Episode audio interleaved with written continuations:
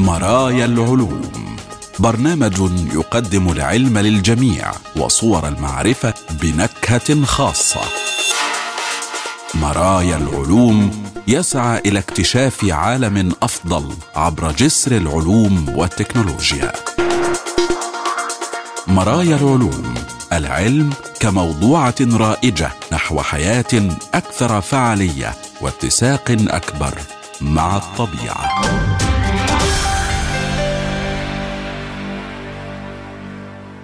أهلا بكم مستمعينا الكرام وحلقة جديدة من مرايا العلوم حيث العلوم والحياة وصور المعرفة وتردداتها بلا حدود والسعي نحو غد أفضل يتسع للجميع ويفتح ذراعيه لعقول السلام. معكم أحمد أحمد. وفي هذه الحلقة التنفس الذري عبر الليزر. وبقايا العالم القديم في صخور أسترالية والتطور الخلوي الفريد.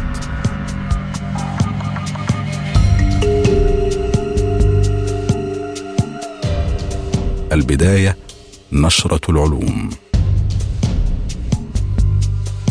قد تكون الأسترويدز أو المنشطات التي يبلغ عمرها 1.6 مليار عام آثارا لأقدم حياة معقدة معروفة.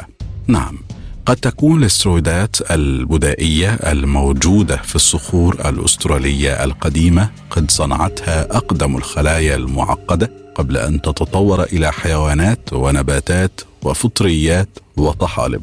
يعتقد أن الجزيئات الموجودة في الصخور الأسترالية التي يبلغ عمرها 1.6 مليار عام هي بقايا عالم ضائع كبير من الكائنات الحية القديمة التي كانت تشكل حينها أقدم حياة معقدة. يقول يوخن بروكس من الجامعة الوطنية الأسترالية في كامبرا الذي قاد الدراسة إنه عالم ضائع بالفعل. اولا لأنه انقرض وثانيا لأننا لا نعرف شيئا تقريبا عنه. كانت أقدم أشكال الحياة على الأرض عبارة عن كائنات بسيطة وحيدة الخلية مثل البكتيريا التي ظهرت منذ أكثر من ثلاثة مليارات سنة. في مرحلة ما لا نعرف بالضبط متى ظهرت كائنات أكثر تعقيدا تسمى حقيقيات النواة والتي تحتوي خلاياها على نواة. تطورت هذه في نهاية المطاف إلى جميع الحيوانات والنباتات والفطريات والطحالب المعروفة على قيد الحياة اليوم. أقدم حفريات حقيقية النواة المؤكدة هي الطحالب الحمراء والخضراء الموجودة في صخور عمرها مليار عام في كندا والصين. يتم تأكيد أحافير حقيقيات النواة من خلال شكلها واكتشاف الاسترويدز أو المنشطات وهي الجزيئات التي تستخدمها حقيقيات النواه لبناء أغشية الخلايا الموجودة في الصخور ذاتها. بالفعل تم العثور على حفريات أقدم تبدو وكأنها حقيقية النواه في الصخور التي يعود تاريخها إلى أكثر من مليار سنة. لكن العلماء لم يتمكنوا من العثور على جزيئات الاسترويد التي يجب أن ترتبط بها ما خلق لديهم لغزا آخر والآن تشير الأدلة التي جمعها بروكس وزملائه إلى أن هذه الحفريات القديمة هي في الواقع حقيقيات النواه لكنها شكل أكثر بدائية انتج جزيئات ال steroids الأبسط المعروفة باسم protosteroids. فعندما تصنع حقيقيات النواه الحديثة المنشطات بما في ذلك الكوليسترول فإنها تتبع مسارا كيميائيا حيويا من اثنتي عشرة خطوة. الجزيئات التي تم إنشاؤها في الخطوات القليلة الأولى هي ال protosteroids. وجد بروكس وزملاؤه أمثلة على هذه الاسترويدات في صخور عمرها يتجاوز المليار من السنوات. تم جمعها في منجم نهر ماكارثر بالقرب من بورولولا في الأقليم الشمالي بأستراليا. وهي المنطقة التي كانت ذات يوم تشكل قاع بحر قديم لقد فعلوا ذلك عن طريق طحن الصخور ثم تحليلها كيميائيا أيضا درس الباحثون مجموعة من الصخور الأخرى من جميع أنحاء العالم ووجدوا كذلك وفرة من البروتسترويدات في أولئك الذين تتراوح أعمارهم بين المليار وملياري سنة. تشير هذه النتيجة إلى أن أولى حقيقيات النواه ظهرت منذ 1.6 مليار سنة على الأقل بالفعل وقامت بصنع البروتسترويدات. منذ حوالي مليار سنة طورت حقيقيات النواه القدرة على صنع المنشطات الحديثة والتي من المفترض أن تمنحها مزايا أعطتها اليد العليا وسمحت لها بالازدهار. بينما انقرضت حقيقيات النواه السابقه كما يقول بروكس. تطورت هذه الحقيقيات النواه الأكثر تعقيدا فيما بعد إلى طحالب وفطريات ونباتات وحيوانات تنتج جميعها المنشطات الحديثة.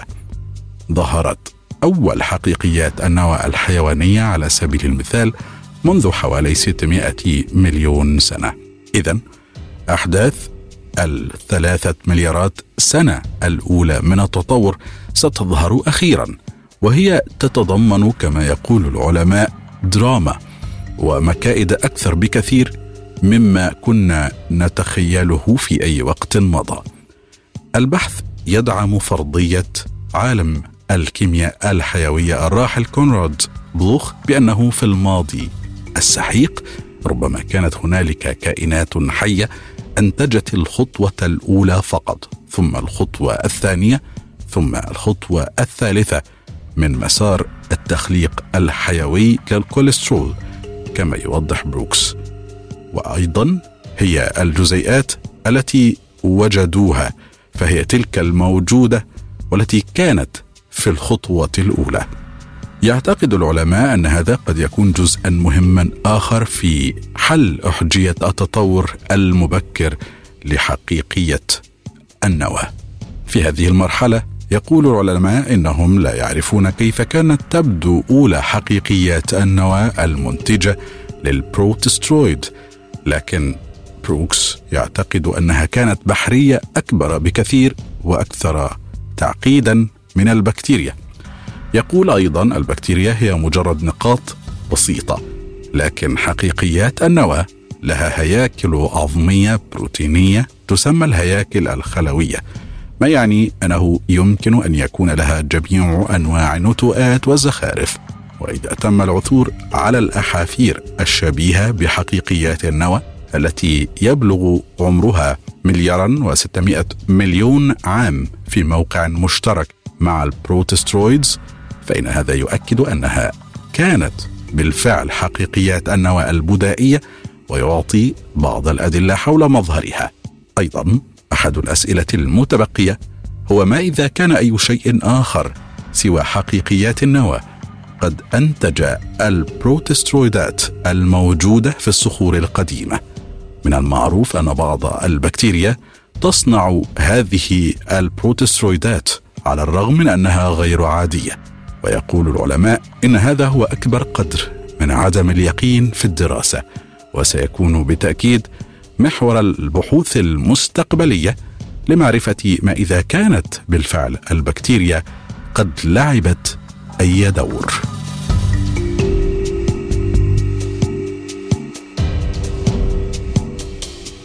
يساعد اكتشاف التنفس الذري من خلال الليزر في ترميز ونقل المعلومات الكمية. حقق باحثون من جامعة واشنطن اكتشافا رائدا حيث اكتشفوا الظاهرة المعروفة باسم التنفس الذري من خلال مراقبة الضوء المنبعث من الذرات عند تحفيزها بواسطة الليزر. هذا الاكتشاف يحمل إمكانات كبيرة لتشفير ونقل المعلومات الكمومية. علاوة على ذلك ابتكر الفريق جهازا جديدا يمكن أن يحدث ثورة في مجال تقنيات الكم ويقدم تطبيقات واعدة في الحوسبة والاتصالات وتطوير أجهزة الاستشعار.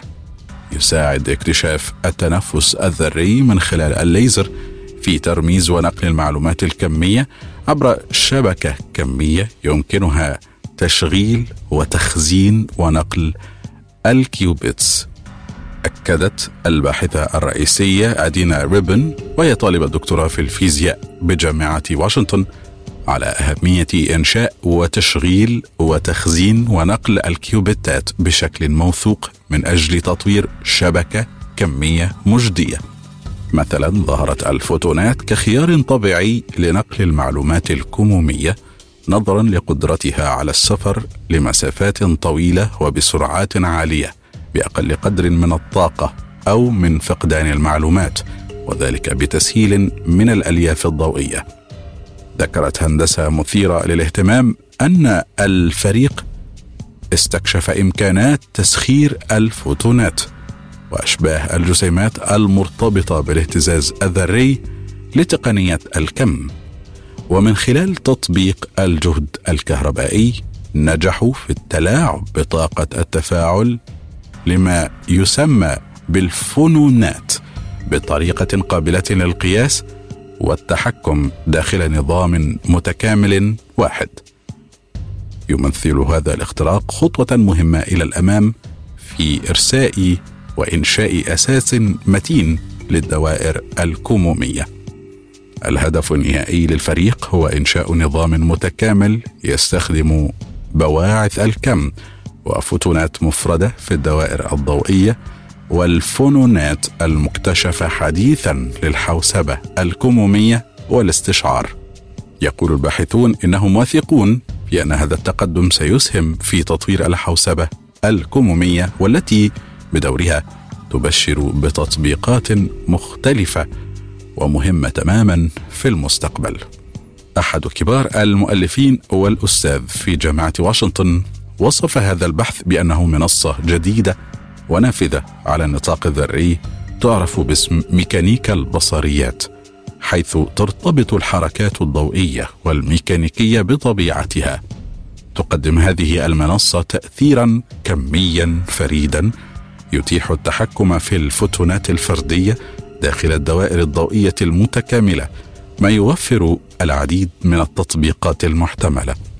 ركز الفريق في عمله السابق على دراسة الإكسيتونات وهي جزيئات على مستوى الكم قادرة على ترميز المعلومات وإطلاقها في شكل فوتونات وهي الوحدات الأساسية للضوء.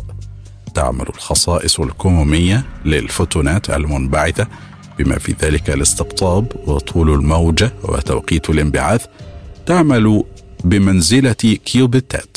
للحوسبة الكمومية والتواصل نظرا لأنه يتم نقل هذه ال qubits بواسطة الفوتونات فإنها يمكن أن تنتقل إذا بسرعة الضوء وهذا هو المذهل. تتضمن الخطط المستقبلية للفريق إنشاء دليل موجي يتكون من ألياف على شريحة تلتقط انبعاثات الفوتون الفردية وتوجهها إلى وجهتها المقصودة. الهدف اذا هو توسيع نطاق النظام ما يسمح بالتحكم في بواعث الكم المتعددة وحالات الفنون المرتبطة بها. أيضا سيسهل هذا التقدم التواصل بين بواعث الكم ما يمثل خطوة مهمة نحو إنشاء أساس قوي للدوائر الكمومية.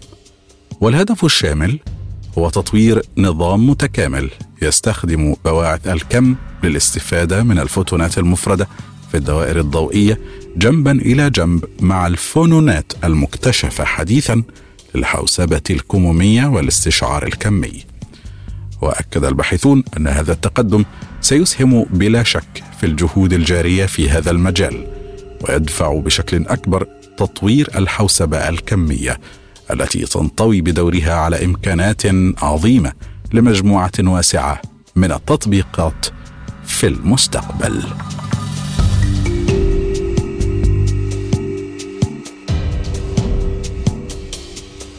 نمت الفطريات التي تحتوي على أكثر من نصف مليون خلية نسيلية أو مستنسخة عشرين ألف مرة أكبر من أسلافها في تطور خلوي لا مثيل له.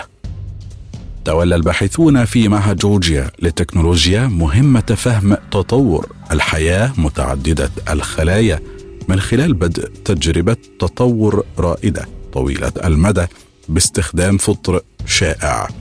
وبقيادة ويليام راتكليف يهدف فريق من العلماء إلى تطوير أنواع جديدة من الكائنات متعددة الخلايا في المختبر.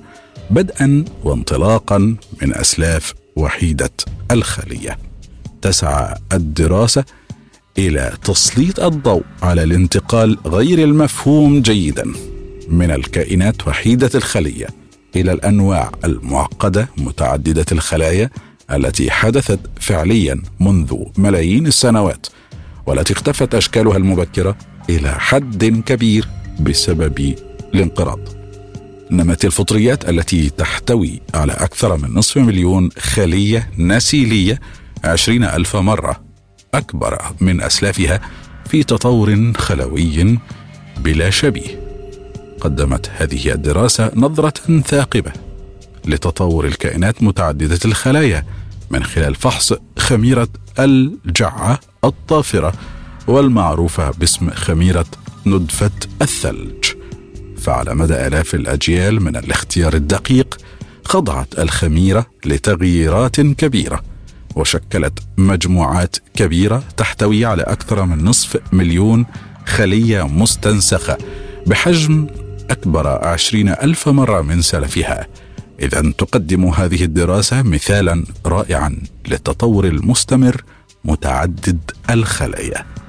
يهدف البحث إلى فهم كيفية تحول الكائنات وحيدة الخلية إلى أشكال معقدة متعددة الخلايا ذات أنسجة متخصصة ونشاط منسق والتي حدثت فعليا منذ مليارات السنوات. ومن خلال مراقبة خميرة ندفة الثلج يمكن للعلماء اكتساب رؤى قيمة في هذه الرحلة التطورية. بعد ثلاثة آلاف جيل من التطور أظهرت مجموعات الخميرة هذه تحولات ملحوظة حيث تطورت من المواد الشبيهة بالجيلاتين إلى الهياكل التي تتمتع بقوة ومتانة الخشب حدد الباحثون آلية فيزيائية جديدة وراء نمو الخميرة. طورت خلايا الخميرة فروعا أكبر ما قلل من الكثافة الكلية. وتتشابك هذه الفروع وتشكل كتلة ذات تناسق شبيه بالهلام. جعلت هذه البنية الجديدة الكائن الحي أقوى بأكثر من عشرة آلاف مره من سلفه أحادي الخلية. أظهرت خلايا الخميرة سلوكا شبيها بالكروم حيث تلتف حول بعضها البعض وتقوي الهيكل بأكمله. وتسلط هذه النتائج الضوء على العمليات التطورية التي سهلت الانتقال من الكائنات وحيدة الخلية إلى أشكال الحياة متعددة الخلايا. وتوضح الدراسة كيف يمكن أن يتطور كائن وحيد الخلية إلى كائن متعدد الخلايا معقد ومتكامل على مدار آلاف الأجيال من الاختيار مما يوفر بدوره رؤى قيمة حول أصول تعددية الخلايا. ولكن هناك سؤال عن دور الأكسجين في التطور متعدد الخلايا. وبالفعل أسفرت التجارب التي أجريت على خميرة ندفه الثلج عن اكتشاف مهم آخر يتعلق بدور الأكسجين في التقدم التطوري. ذكر سابقا أن الأكسجين كان نادرا في التاريخ المبكر للأرض حتى أدخله نوع معين من البكتيريا إلى الغلاف الجوي منذ مليارات السنين. ويعتقد أنه سهل ظهور أشكال الحياة متعددة الخلايا.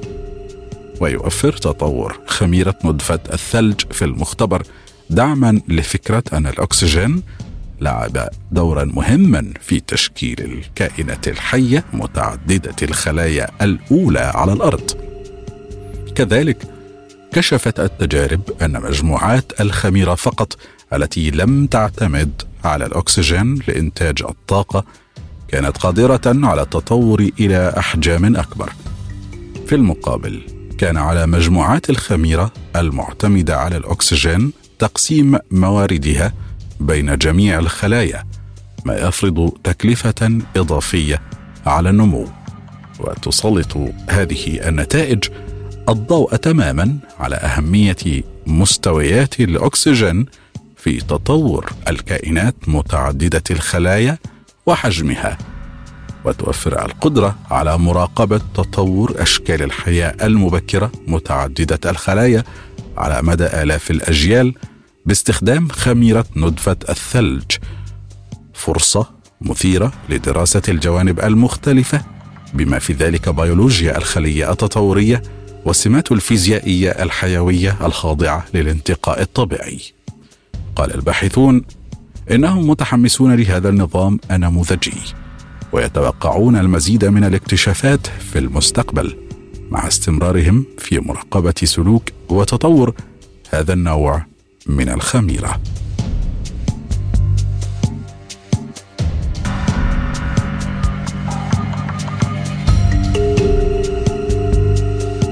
التوالد العذري أكثر شيوعا مما نتصور التوالد العذري مصطلح يشير إلى التكاثر دون إخصاب وهي حالة شائعة بين بعض الأنواع لكن يبدو أنها أكثر شيوعا مما يعتقد العلماء.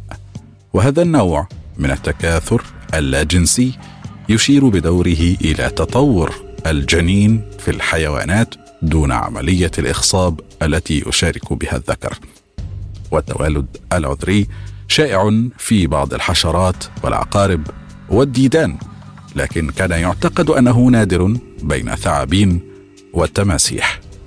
والتماسيح الأمريكية. على سبيل المثال عادة ما تتكاثر جنسيا لكن أظهرت دراسة حديثة قادها علماء حشرات في معهد فيرجينيا للتقنية أن هذا ليس صحيحا تماما إذ إن إناث التماسيح تستطيع في ظروف معينة أن تتكاثر بالفعل عن طريق هذا التوالد العذري. تم الكشف أيضا عن حالة مماثلة لأنثى تمساح منعزلة في كوستاريكا وضعت 14 بيضة عام 2018 ست منها تحتوي على أجنة ماتت في وقت مبكر من نموها. وبيضة احتوت على جنين تمساح متطور. بالكامل كان على وشك الفقس.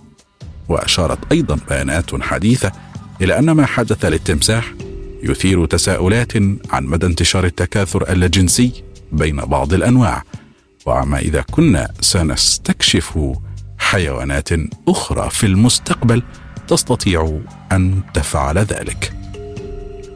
مرة أخرى لسنا وحدنا في الكون. على الرغم من عدم وجود دليل واضح على أن هناك من يشاركنا الحياة في الكون فإن الفرضية المعروفة عالميا تقول إنه ليس منطقيا أن يكون هذا الكون الفسيح خاليا تماما من السكان إلا في تلك البقعة والنقطة الصغيرة التي تسمى بكوكب الأرض. هنالك دراسة جديدة بالفعل توصلت إلى أنه قد يكون هناك مئات الملايين من الكواكب الصالحة للحياة في مجرة درب التبانة حيث تقع مجموعتنا الشمسية. تقول الدراسة إن معظم النجوم في مجرتنا من نوع الأقزام الحمراء وهي أصغر حجما وأكثر احمرارا من الشمس وقد يكون لدى العديد منها القدرة على استضافة الحياة. أظهرت الدراسة أن ثلث الكواكب حول الأقزام الحمراء قد تكون مناسبة للحياة ما يعني أنه من المحتمل وجود مئات الملايين من الكواكب الصالحة للسكن في مجرة درب التبانة وحدها كما وجد العلماء من خلال قياساتهم الجديدة والمحسنة لعدد كبير من الكواكب الخارجية التي اكتشفها تلسكوب كيبلر الفضائي أن ثلثي الكواكب حول هذه الأقزام الحمراء ستتأثر بحرارة النجوم المضيفة ما يحرق فرصها في العيش. لكن هذا يترك ثلث الكواكب في منطقة نطاق الحياة حيث يمكن أن توجد المياه السائلة نظريا قابلة للحياة عليها. وتاكيدا لهذا اكتشف تلسكوب جيمس ويب الفضائي اثارا لبخار الماء في الغلاف الجوي لكوكب خارجي عملاق غازي شديد الحرارة يدور حول نجمه في أقل من يوم أرضي ولمدة 23 ساعة تقريبا. يبعد هذا الكوكب المعروف باسم WASP 18b يبعد نحو 400 سنة ضوئية عن الأرض وهو بذلك أكبر بعشر مرات من المشتري أكبر كوكب في نظامنا الشمسي.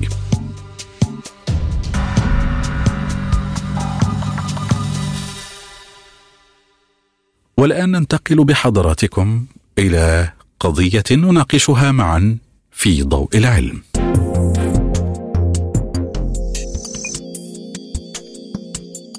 الجامعات السعودية تستقطب إلى معسكرها كبار العلماء بعروض مغرية. تعتزم بعض المؤسسات الجامعية السعودية اتخاذ تدابير لتشجيع الباحثين الأعلى ظهورا على قوائم الاستشهادات البحثية على العمل تحت لوائها لتعزز بذلك مكانتها في التصنيفات العالمية للجامعات. بدأت مؤسسات بحثية بالفعل في المملكة العربية السعودية في اتخاذ تدابير لترقي من مكانتها تحت التصنيف العالمي للجامعات. عبر تشجيع كبار الباحثين على التحول إلى العمل فيها ولصالحها بدلا من الجامعات الأصلية التي ينتسبون بصفة رئيسة إليها نظير مكاسب نقدية وامتيازات وفي كثير من الأحيان دون حتى إلزامهم بتقديم كثير من الإسهامات البحثية في المجدية. كان هذا هو ما خلص إليه تقريرات منشورة أوضحت كيف أنه على مدار العقد الماضي أقدم باحثون من بين الأعلى ظهورا بقوائم الاستشهادات البحثية على مستوى العالم على العمل وبصفة رئيسة تحت لواء جامعات بالمملكة بدلا من المؤسسات الجامعية التي ينتمون إليها بالأساس. وهو ما أدى بدوره إلى تعزيز مكانة المؤسسات التعليمية السعودية ومرتبتها على قوائم تصنيف الجامعات التي تأخذ في الاعتبار نصيب باحثي المؤسسات التعليمية الجامعية من الإسهامات البحثية المعتبرة والتي يشار إليها في استشهادات بحثية. تعقيبا على ذلك يقول يوران بيليدنغرون الذي شارك في إعداد تقرير من هؤلاء ونشر كذلك في سايروس أكاديميك وهي استشارات في شركة يقع مقرها بإسبانيا. يقول لاحظنا نمطا بدأت فجأة تظهر به اتجاهات إلى الانتساب بالدرجة الأولى إلى عدة مؤسسات جامعية سعودية. وهذه الخطوات لمؤشرات تصنيف الجامعات ليست إلا نتاجات ثانوية لتقديس التصنيفات بعيدا عن أي ممارسات أخرى في سبيل العلم. إلى هنا مستمعينا الكرام نكون قد وصلنا وإياكم إلى خاتمة هذه الحلقة من مرايا العلوم. شكرا جزيلا حسن إصغائكم وإلى اللقاء.